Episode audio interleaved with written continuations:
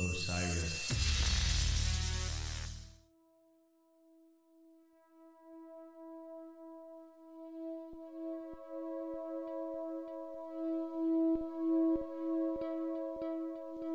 This is Dark Blue. My name is Geoff Rickly. In this podcast, we'll be exploring the challenges that people face when they choose a life in the arts. On each episode, we'll talk to a different artist about a range of topics, from addiction to depression, to what it feels like to lose a collaborator to suicide. And we'll try to find the tools that they've used to lead healthy lives in a field that has few guidelines. On today's episode, I talked to Dave Sherman, an addiction specialist who deals primarily with artists and musicians and has particular success in group settings and on tour. A few weeks ago, I spoke to Norman Brannon of Texas Is The Reason, and he made the assertion that he believes group therapy can't work on bands. I called Dave to talk about whether or not this is the case, the efficacy of treatment in group and tour settings, as well as some of the factors that lead to addiction among artists, and why it can be so hard for artists to get clean.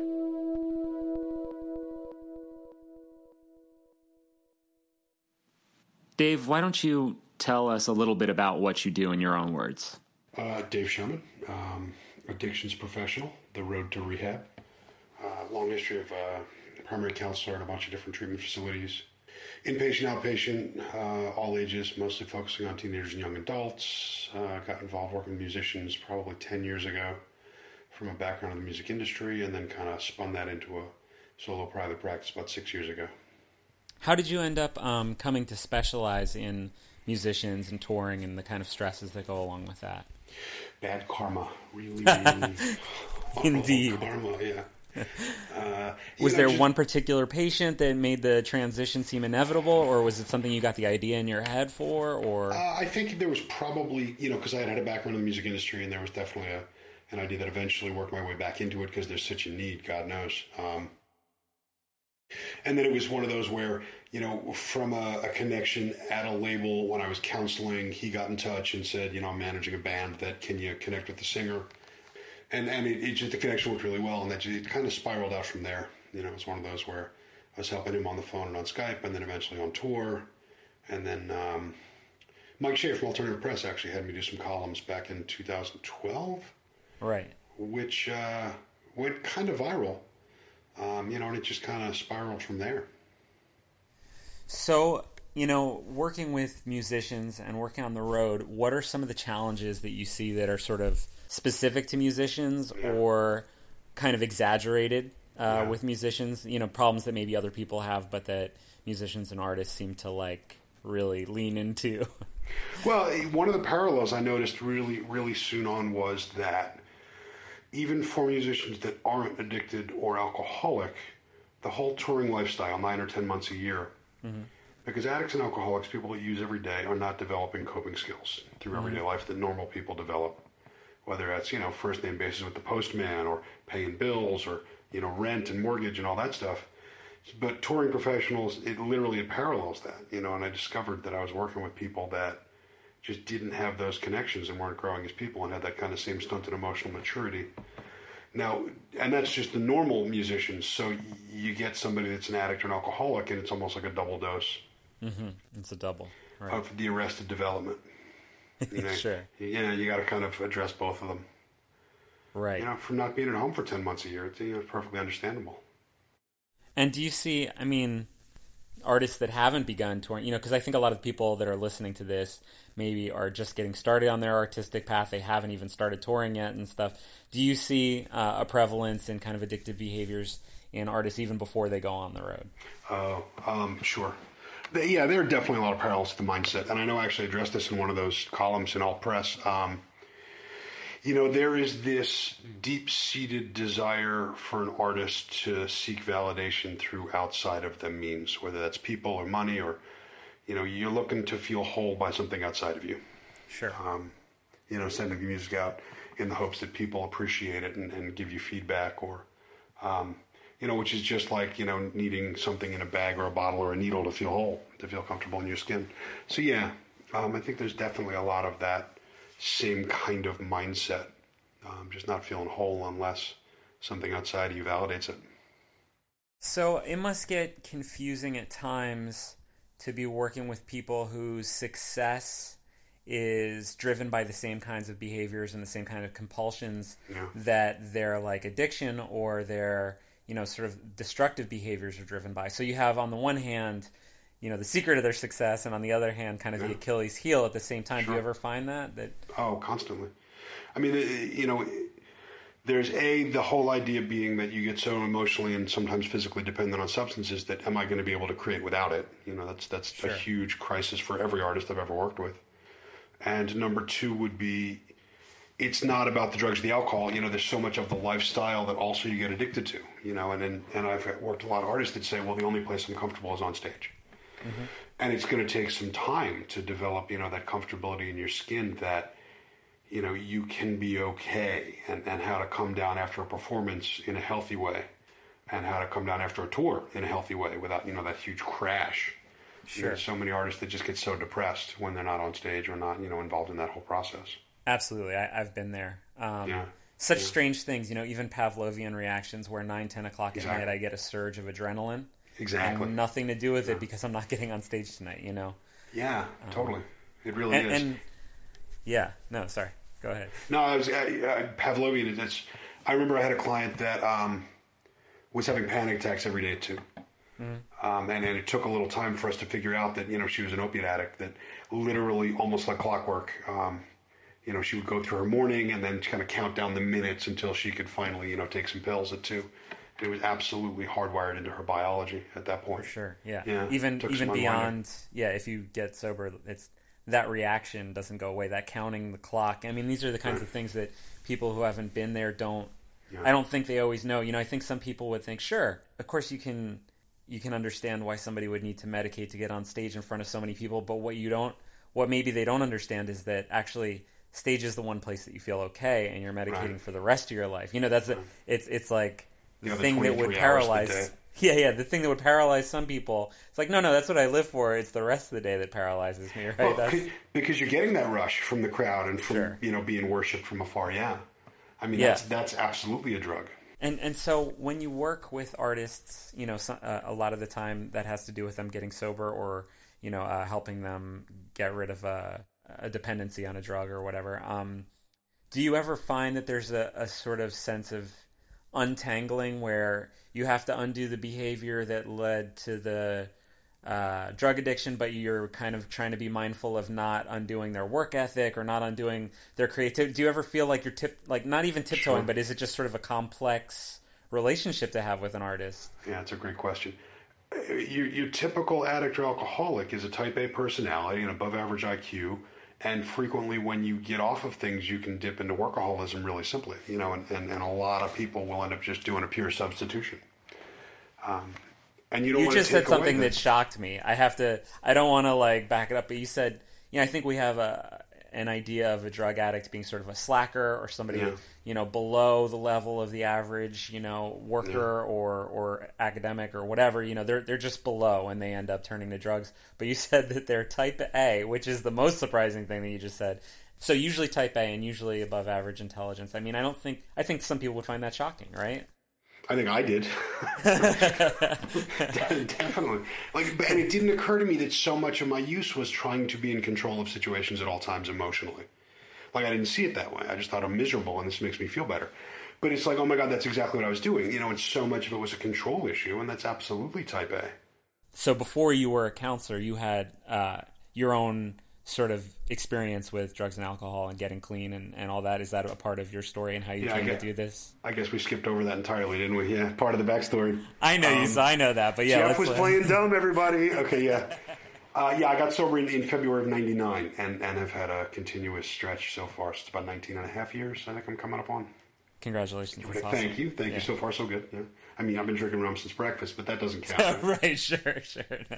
He's kidding, everybody. He's kidding. Kidding. That would suck. So, and that definitely helps in terms of, you know, getting through to other alcoholics, just being able to understand it and come from that perspective of, I get it. I know what it's like. Right, you're not judging them. You right. relate. You get it. I judge all the time. Oh, sure. But in addition, I can help too. Yeah, and that helps because I know for me, when I first got sober, I was in a treatment facility, and there were most of the staff were actually in recovery, which was very reassuring, but a couple weren't, and I was naturally suspicious. Like, right. What could they possibly? I mean, they'd only been helping alcoholics for 30 years, but in my mind, how did you end up here? Yeah, why would you do this? How could they possibly understand what I'm going through? Because I'm a schmuck. Because for the most part, I'm a schmuck. Yeah. Right. But no, it helps. It definitely, it's a lot easier to gain the trust of someone that struggles with the disease of addiction quicker. I know that you treat artists beyond musicians, right? You treat sometimes visual artists, sometimes painters, stuff like that. Yeah. And do you find that there are similar kinds of things between visual artists? Is there a common sort of sure. Yeah, well, it's the I want everyone to love me, but I totally hate myself. I mean, there's one common thread in every artist I've ever worked with, yeah. Right. One of my friends, Darcy, who's on another episode of this podcast, Darcy Wilder, she said, in her book, she said, art is another way of making somebody listen to you talk about your life. Which I thought, that really reduces it down to... Darcy's a genius. Yeah, totally. She gets it. But yeah, I see that. The need for validation runs deep in all of us. Do you find any significant difference between bands and visual artists? Is the sort of being thrust into a group situation different than being sort of a solo? Yeah, I was actually going to say, I mean, there's definitely, at least with the visual artists I know, there's definitely a lot more social anxiety. Okay. You go to a gallery opening and they're losing their minds, whereas... an audio artist, although they're comfortable on stage, but then how many of them are actually pretty socially anxious too when they actually have to interact with the fans? Sure, so when we talk about a crowd, when we talk about a crowd, we call it gen pop. Like going out where the rest of the people are. Like, it's like you're being in prison when you go out with the rest of the people, right? So it's like I want to be on stage, but as long as there's 10 feet between me and them, then I'm fine. Yeah. And I think some people read that as like, oh, they think they're so much better. It's like, no, they're so scared of you. No, you crippling anxiety. Yeah, that's what it really comes down to.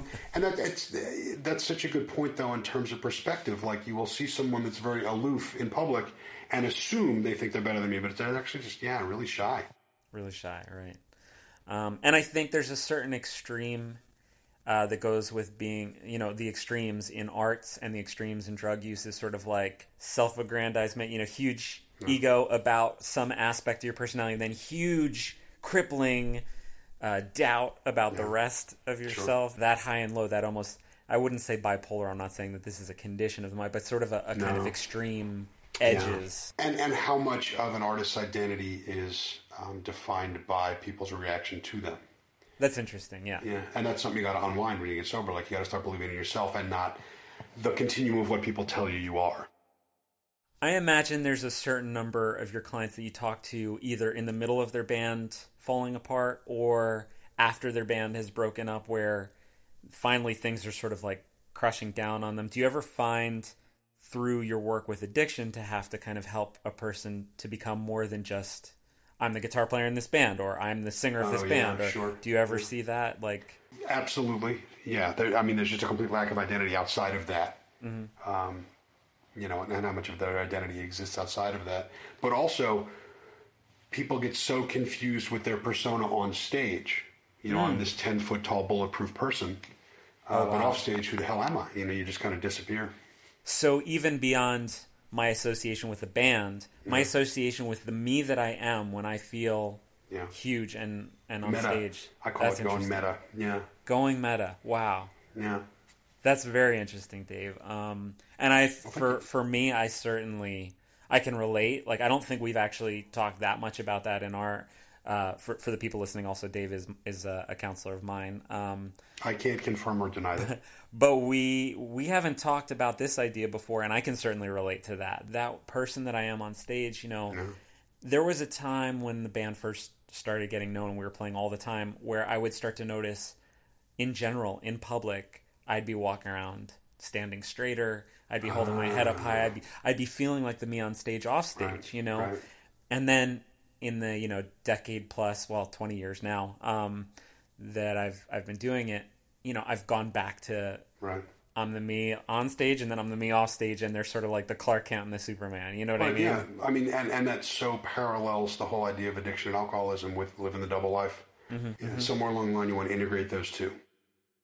Yeah, there's that sort of sense of stealing from one aspect of your life in order to bolster another aspect, right? The robbing Peter to pay Paul, or Paul to pay... I can't remember what it is, what the phrase is, but...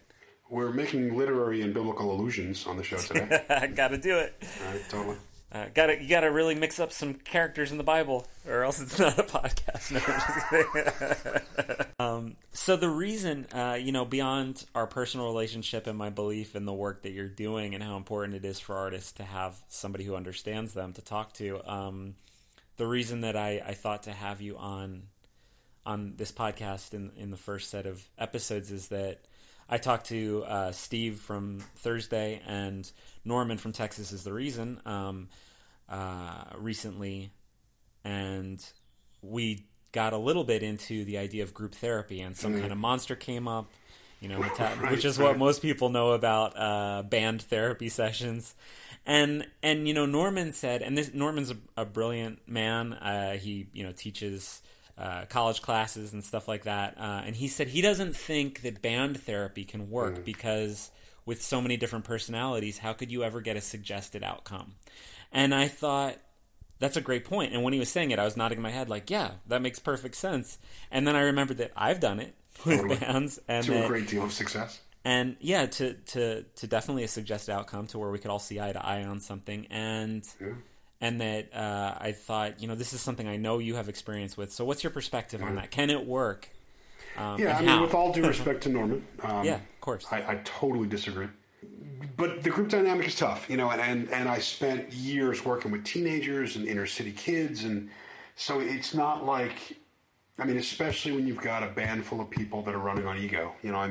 This may come as a shock to you, but musicians tend to, get a little egotistical and have trouble. So you got to find, I know, you got to find the right person for it. You really do. And there's so many times where I'm working with bands that are so bad at communicating from a serious emotional standpoint, because they've got that arrested development, that stunted emotional maturity, that they'll be on tour and the only time they'll be interacting is when they're on stage, for that 1 hour a day. And otherwise they're like in their bunk, they're in the venue, they're going for coffee, but they just won't even look each other in the eye. And they get on stage and that's the one connection for the day. And some of them are drunk and some of them are high and some of them aren't. And there's just so it's like, okay, first things first, we got to literally get you guys to sit down together and just start talking. And one of the things I did on tour once, the band at this point, they hated each other, but nobody was talking and some stuff had happened. Some negative stuff that they'd never addressed. And I started with just the singer, and we talked for an hour, and then we brought in one guitar player, and then the drummer, and we just slowly in the back lounge of a bus, and it was like a 3 hour group. Sure. And it was actually a great story. It ended up, literally, 5 grown men just sobbing hysterically because they had so much stuff they needed to get off their chests. Sure. And it went on for hours. They were hugging and crying, and there's this gentle knock on the door. I'm like, well, who the fuck's that? And it was the TM, who comes out and goes, you guys know you need to be on stage in 10 minutes, right? And we had completely lost track of time. We had no idea. Right, totally. So they're all doing emotional set. So we're walking to the stage, and the TM and I were kind of hanging back, and he's like, what's going to happen? And I was like, well, either. Yeah, right. It's either going to be the heaviest, most emotional set you've ever seen in your life, or it's going to be 5 grown men sobbing and crying and hugging each other on stage. And I have no idea... I would not have brought it up right up until they were on stage. I would have, an hour before, let's pull them out of this. But it just slipped away. That's it was so heavy. Yeah. So it ended up going great. Well, it's funny that you say that about, here's these guys, crying in the back lounge. And I think, to sort of put it in perspective, one of the producers that Thursday worked with a bunch is a guy named Dave Fridmann, who is most notably, I guess he's most known for the Flaming Lips and MGMT and sort of like a bunch of, but he's been doing it for a long time. He's been with Flaming Lips for the entire 30 years of their career. And he did one of my favorite records from Sleater-Kinney, The Woods. And I asked him a ton about that record, and about what it was like to work with Sleater-Kinney. And he said, the strangest thing was they would talk to each other and they would get emotional with each other if they needed to.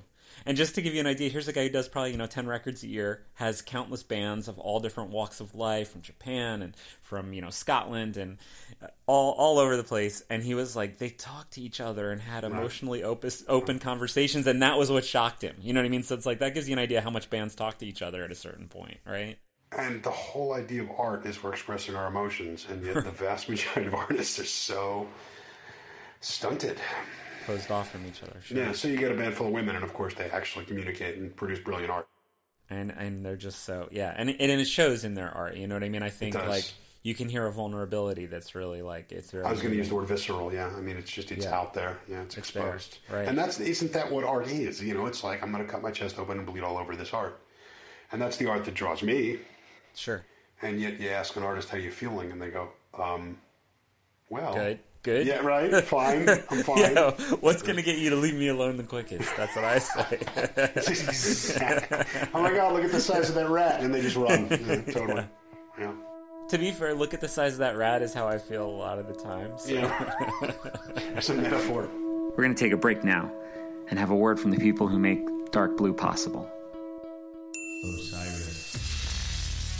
Dark Blue is part of the Osiris family. Osiris connects people like you with podcasts, videos, and live experiences about artists and topics you love. Visit osirispod.com and sign up for the newsletter so you don't miss new interviews, events, and podcasts.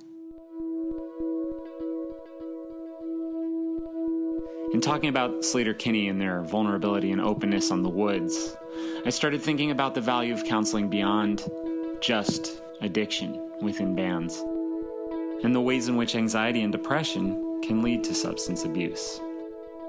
Beyond that, I wanted to find out from Dave what he sees being the most effective way to fight addiction. Is it 12-step? Is it meditation? Is it spirituality? Is it medication?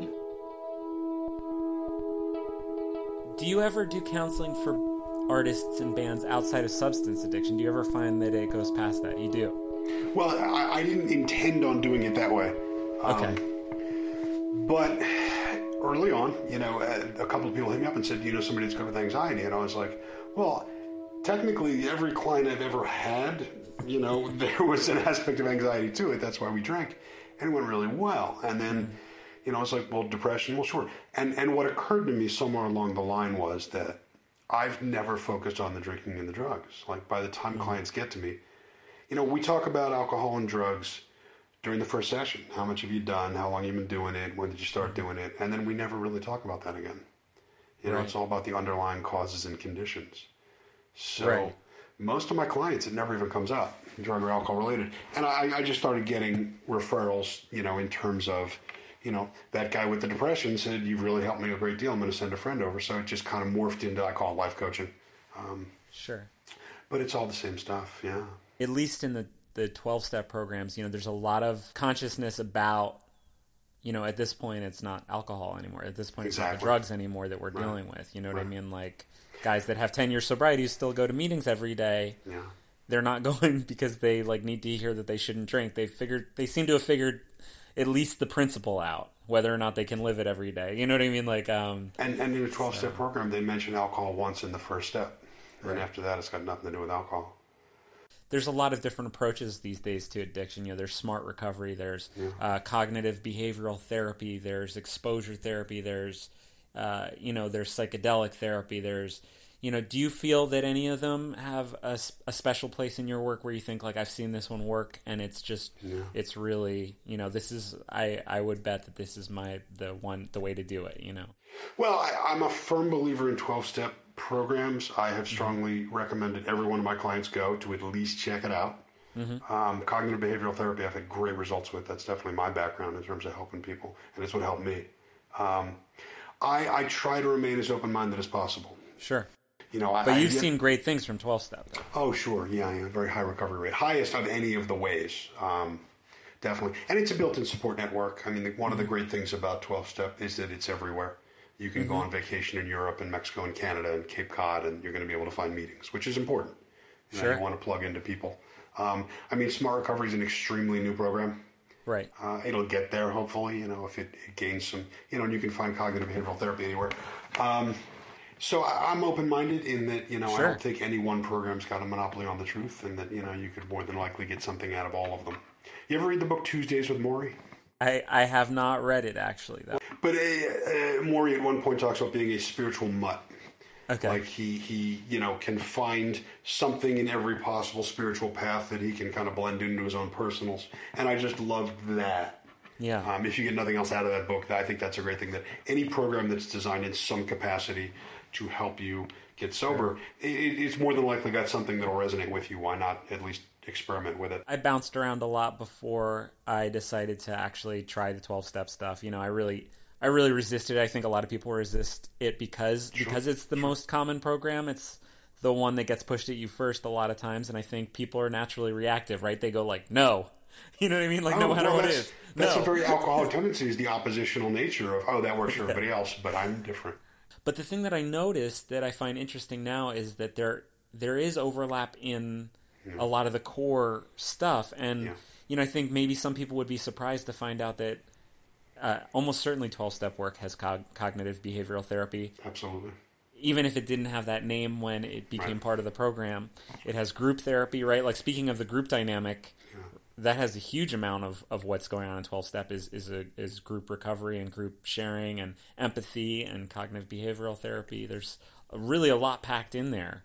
It's almost like the two guys that found that it really did their homework. You know, they didn't just kind of stumble on this formula. Right, and they did, right? They tried other cures. They did all kinds of stuff, right? They went into, you know, take a... What was that one thing that Bill Wilson took in the hospital right before? The belladonna treatment. Belladonna, yeah, that sounded horrible. Well, you know, there are people that have attempted, you know, psychedelic cures for alcoholism. And a lot of people don't know this, but actually late 60s-ish is when LSD was kind of making a really big surge in America. And Bill and a number of other founders of the program actually tried psychedelics while sober and thought that this may be able to help people... achieve ego deflation at death is the phrase they used. Well, I certainly have thoughts about that being helpful. I've certainly experienced in a controlled setting, in a clinical setting, I've experienced some really positive effects psychologically and physically of the Ibogaine program. I do think, though, the way that it is now, psychedelics hold promise, but as far as, you know, if you tell somebody who has a drug problem that they can go out on the street and use a drug to stop doing drugs, right? And there's no roadmap, and there's no control group, and there's no... Well, the idea being, it's good to have revelations. What do you do with those afterwards? You know, where's the aftercare walls to follow through? You know, because this is a chronic condition. You know, this, I don't know any alcoholics that give it a year or 5 years or 10 years could go back to drinking socially. Right. You know, and you gotta, you know, and 12-step programs are great in that they are going to be there forever in theory. I mean, that's what's so beautiful about it. Like I said, I had that, the experience with the psychedelic healing or whatever, but I immediately, from there, I got just enough insight to be like, I have to do everything that I need to do to keep this under control. Right. And that includes like daily checking in with the 12-step, you know. And I think... That's a really good point, Dave, is the idea that you're going to have a thought so strong that it can overrule training. It can overrule, you know, biochemistry and all these other things. That's a really big ask of anything, of any treatment. You know, there's no treatment out there that suggests that you can have a one idea, one revelation, and it's done, you know. Yeah. But, you know, and that's not to dog... You know, the future of the research with these compounds. I mean, we're seeing some crazy steps even in post-traumatic stress with, you know, this idea of a clinical setting, MDMA treatments and stuff like that. Although that has aftercare, that has psychotherapy, that has, you know, there's a lot of stuff that I think really does need to be built into any kind of a new treatment. But when you're an addict, it's very easy to rationalize, I'll just do a bunch of ecstasy and then I'll be better. For sure. I mean, it sounds more fun than working for it, right? Oh, duh. I mean, if there was a pill that cured addiction, I would take two. Right. I mean, I certainly, for long enough, tried Suboxone, you know, the modern-day kind of methadone. And I still, I think, like, I have friends that aren't dead because they're on Suboxone and not heroin, but... But in the long-term big picture, there isn't a whole lot of emotional progress. You know, there's less risk-taking behavior. There's less, you know, it's harm reduction. Yeah. That's why they call it that. Yeah, however... I'm a firm believer in let's use these in an inpatient setting and let's taper off of everything, and you're going to need to do the work at some point. Right. Like you're saying, a lot of people will procrastinate doing the work. You know, yeah. Procrastination is just, you know, fear of emotional responsibility. I have friends who got clean before I did, but went on to Suboxone maintenance. Right. And then I see them now, and I have, you know, a year just right. completely, right. you know, off. And it makes me sad to see them a little right. bit stuck, not doing some of the work, like you said, that comes after the drugs. Right. You know, that comes, you know, when it's really about everything else that's underneath, you know. Yeah. So, yeah, it's interesting, and I certainly, I've always felt that prohibitions on harm reduction, even though I'm completely sober, I think the puritanical approach can lead a lot of people to, you know, dying. And, like, the idea that we're not going to have Narcan everywhere and every, right. you know, first aid kit, like, right now we should. You know, yeah. it's going to save some people's lives. No, I agree with you. I agree with you. You know, and the war on drugs hasn't done anything good. Unfortunately, yeah. Yeah. I mean, it's made a lot of people money. Sure. Yeah. The family that has been, you know, producing and marketing OxyContin mm-hmm. is now going to be producing and marketing an opiate substitute to get you off of it. And it's like... Surprise, surprise. Yeah. Well, wow, that's a great racket they've got going on there. yeah. yeah. Yeah. We'll sell you the addiction so we can sell you the cure later, right? It's like, not even the cure, the treatment. I was going to say, because they claimed that OxyContin wasn't addictive. So, amazing. Yeah. Ugh, God. Right. I just went back inside for a minute. I remembered for me, probably one of the darkest moments of my life was the first time that I switched from OxyContin to heroin, and it wasn't as strong. That right. was a real, like, that was a moment where I was like, oh, I'm in so much deeper than I had real, you know what I mean? I hear people talk about in AA and 12-step programs, you know, like, this was the moment I crossed the line. And I think about the moment that I crossed the line was like, I actually looked back and was like, oh, I think the line was somewhere way back there. Like, way and you can only understand all that stuff in hindsight. You know, you don't even right. see it happen at the time. Yeah, you look back. I mean, when I thought about it, you know, because I did drugs and alcohol because they made me feel good. Uh-huh. They made me feel whole and complete and happy. And the fun had stopped literally 5 years before I got sober. You know, you just don't even see it. It just becomes habit and becomes, you know, an obsession and maintenance. Sure. Yeah. Yeah, no, I mean, at the end, it is not fun. It hasn't been in a long time. And, you know, it's interesting because I do hear so many people who get sober say the only reason that I made the choice to get sober is, you know, even when I was high, I felt so bad that it was like, well, nothing feels good anymore. I might as well not be killing myself to not feel good. You know what I mean? Totally. Like, or you start out externally motivated, like, you know, your family intervenes, or there's sure. a DUI, or the band broke up, or threatened with divorce. But you get 30, 60, 90 days under your belt, and you're actually feeling better, and you get a little bit of hope, sure. and you go, well, shit, this is way better. Yeah. Yeah. And then you internalize that motivation, and it becomes so much easier. That's so cool to hear, because, like, I've wondered, is that even possible? You know, like, I've always wondered, like, is there a way to start with external motivation? Because I'm just so selfish that I've only ever been able to do it when there's no other choice. You know what right. I mean? Well, I think most of us start out externally. Mm-hmm. You know, it's like, well, I'm breaking everyone's heart. I think, and I'm like, you know, I was just so selfish. So I'm going to do this for them, and I'll get the heat off, and then I'll get 30 days, and then maybe my tolerance will be lower. You know, all those really good reasons, yeah. But somewhere along the line, for me, it was about 2 weeks in where it kind of clicked that, wait a minute, maybe I should actually give this a shot. Speaking of the, you know, recovery and the grace that some of us get, the chance that some of us get to see life again, to come back to life, and to try and make something positive out of it. Just a couple days ago, we lost Mac Miller, and that's really hard. I have a lot of friends in common with him, a lot of people who worked for him. But it's just another one in this huge line. You know, I was talking with Travis from Picture Paint about Little Peep the other day.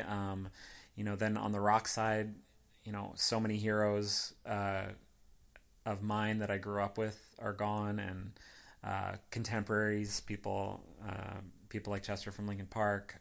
I'm sure that you've had either clients or people close to your clients that you've lost, you know, from drugs and alcohol, or at least things that are adjacent to drugs and alcohol, like suicide while being under the influence of drugs and alcohol. I don't know. Do you see, you know, how does it affect you? How does it affect your kind of line of work? Like, have you seen a lot of people thinking about this and talking about this and being hurt and moved and affected by this? Like, is this a topic that comes up in your work?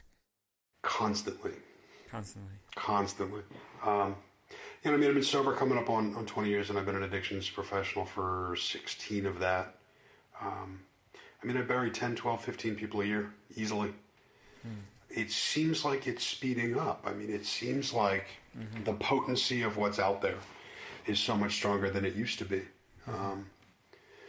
You know, we've got fentanyl we're dealing with, which is coming in massive amounts, and everybody's cutting their dope with fentanyl, which is so much stronger. Right. And it just seems like people are checking out left and right. I mean, you build up a tolerance so quickly, and it overwhelms that. Right.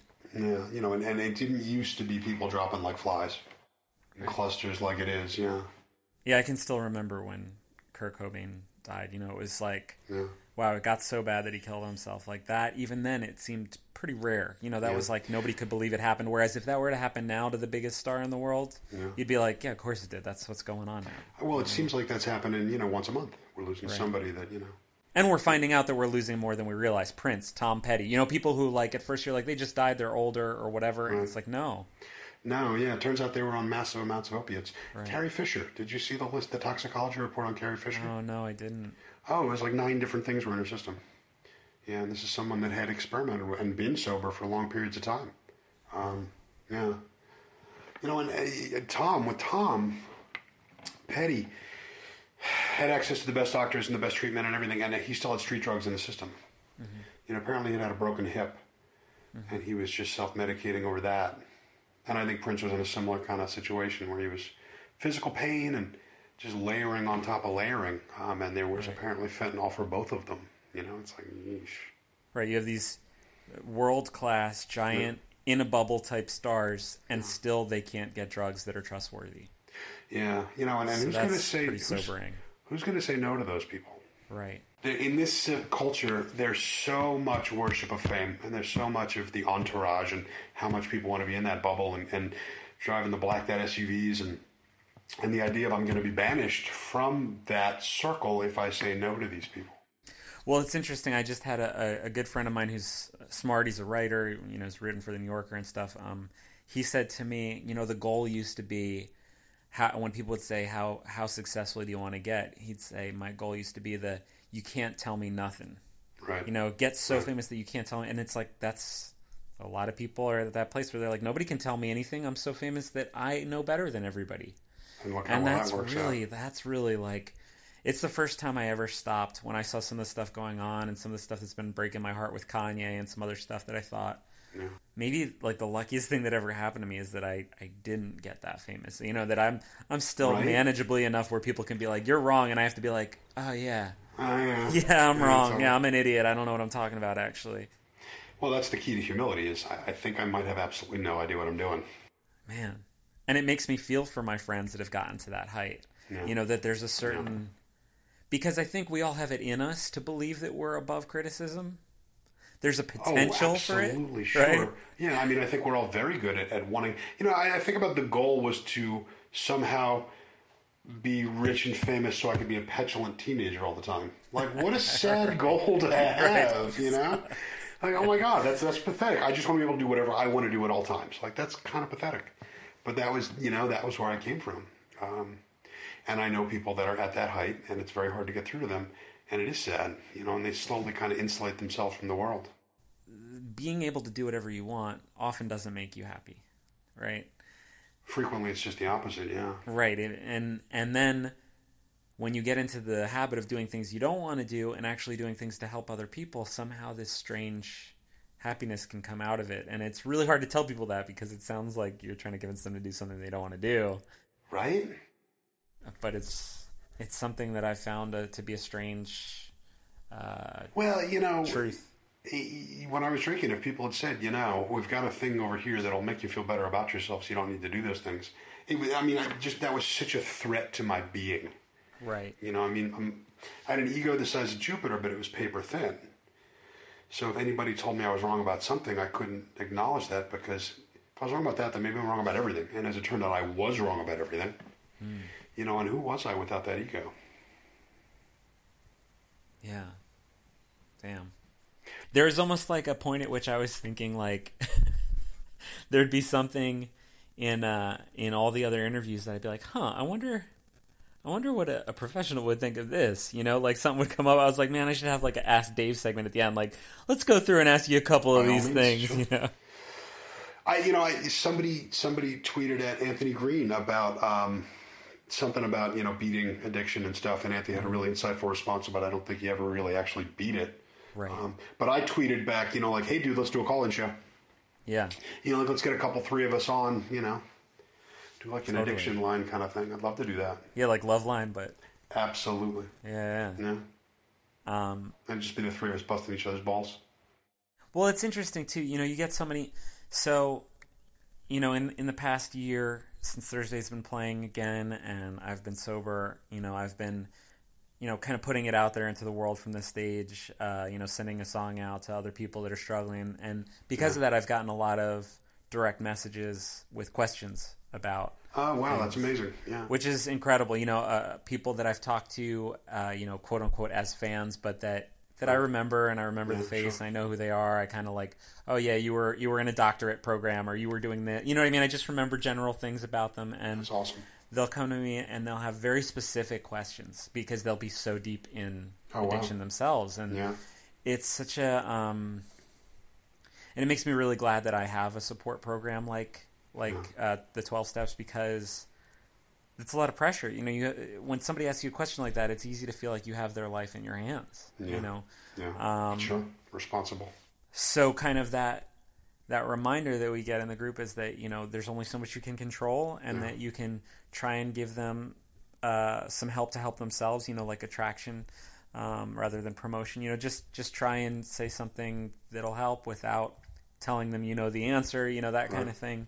But one of the questions that I get all the time in my DMs about it is, you know, I know that 12 steps is like sort of the easiest one for me to find, and the one that, you know, I don't have to be rich to get somebody to walk me through it and this and that. But how were you able to grapple with the spiritual aspect of this program? Because it's a great question. You know, I don't want to bring God into my life because, you know, I don't believe in God, or I don't want to talk about it, or I don't want to think about it because of whatever personal reason, but I also don't want to have that as something in order to get better. And that's something that's probably the hardest thing to talk about with somebody when, you know, when they bring it up. You know, I think a lot of people get threatened by that. Mm-hmm. Yeah. Do you find in your own work too, that that's something that comes up? Absolutely. You know, and it's one of those deals where you get to interpret spirituality in your own way. You know, a very wise man once said to me, you know, if you don't like the God of your understanding, get a new one. And I was like, wow, you can do that? Well, you can, you know? Somebody sent me a link to Kirk Cameron. You're familiar with him? He was a child actor. Sure. And I guess he's a born-again Christian. Yeah, I heard that, yeah. And he was doing a video about how, you know, there are hurricanes coming, and hurricanes are God's way of giving us humility, because they destroy all of us and show us that we need... And I was just like, wow, you're full of shit. What the hell are you... Like, as though somehow the people in Puerto Rico needed some humility. And thank God God's giving it to them now. Like, no, I think they're dying. I think that's not... I think it might be rising barometric pressure, and we need to take a look at science and climate change. That's my take. But I think a lot of people kind of grow up with this vengeful deity kind of thing, you know, and I understand why. You know, you'll hear people in 12-step rooms going, I'm a recovering Catholic. Sure. And it's like, and it's okay to kind of cast off maybe some of the views you had as a kid and kind of coming up with your own, like that whole Tuesdays with Maury thing, I'm a spiritual mutt, you know, I want to figure it out as I go, and that's a great idea. The thing about the 12 steps is they're 12 very simple spiritual exercises that are non-denominational and non-judgmental, and once you understand what they mean, you stop worrying about the big capital G that maybe you grew up with, you know, and the threatening kind of, you know, and you just kind of, for me, you know, I'm kind of much more of an Eastern meditation kind of guy. You know, there are plenty of ways of getting spirituality into your life that aren't maybe threatening, and just be open-minded. But I get where people are coming from when they For sure. And I think, like, when I first went into the rooms, some of the stuff, even that was, like, trying to make light of that, yeah, would also turn me off. You know, I would hear, like, GOD just stands for Group of Drunks, you know? Right. And I'd be like, okay, so, like, now I'm going to have, like, these assholes as my higher power. You know what I mean? I would start acronyms. And I would kind of feel like, yeah, well, I mean, I want something bigger than that. But then I kind of even saw, like, hey, anything bigger, if I believe in anything is greater than me, just me, then I've got a shot, you know, because I really think, like, that's a big part of it. You know, if you think that you're the center of the universe, if you think, then how are you ever going to go against your own impulses? And I feel very lucky that I've developed a really deep spiritual practice because of my willingness to take action first and to and that's another thing that I heard that I really, you know, loved in the program was this sort of idea that you could believe by practicing, you know, practice first, the belief comes later, you know, get on your knees, like humble yourself. And that's really like, well, that's, you know, and that's just cognitive behavioral therapy too, is that I can't think my way into right action. I have to act my way into right thinking. And if I change my actions for long enough, my thinking changes. I think that's a really profound statement that, like, you say it quickly like that. You say, you know, it's easy for people to say, okay, he's saying something about actions or whatever. But I actually think, you know, it is true. You can't fix your thinking with your thinking. It's the same tool. It'll work around you. You know what I mean? Your impulses are strong. The mind that created the problem can't create the solution. You know, and the first step to humility is acknowledging I don't know what the hell I'm doing and having somebody that maybe does, you know, reach out and give you some suggestions and you take them. Yeah, I mean, I've heard so many different kinds of higher powers be explained in these groups, you know. Yeah. I've heard, you know, the room, the group itself. I've heard humanity. I've heard, you know, people who will just assign it to an object so that they can, you know, other people say like the collective wisdom of the ages, things like that, where I'm like, okay, I see what you mean. Like, there's been a lot of people thinking for a long time. You put all their wisdom together, and it's way smarter than me, right? Totally smarter than me, yeah. Most people think they're going to lose their individuality when they get into something greater than themselves. And it's like, well, no, actually, this is kind of how you, as cliche as this, and after school special as this sounds, you know, getting into something greater than yourself is actually how you find your individuality. Right. For some of us, the idea of spirituality at all is an existential threat, because then you'd have to acknowledge the sense that there is some kind of a spirit of there's something more than just biology on Earth. And I read this, there's a book of essays called, what is it called? It's Marilyn Robinson. I think it's called What Are We Doing Here? And she's a Calvinist, which is, I didn't know anything about Calvinism before I read this book of essays, but she's very smart, and I thought it would be interesting to see an academic defend spirituality in any way, you know. Totally. And one of the things that she talks about is that the idea that man has a spirit is way less radical than the idea that there is no such thing. The idea that there's no such thing, that really goes like, you really have to say there's nothing here besides, you know, we could be dogs, we could be ants, we could be whatever. And it's ultimately pretty fucking depressing. Right. And she just deconstructed it in a way where saying definitively that the spirit is not a real thing is way more bold and like cocky than saying there might be something to this whole Well, that's just it. That whole level of ego and arrogance I wasn't giving myself enough credit for having. And maybe this is a good place to wrap things up.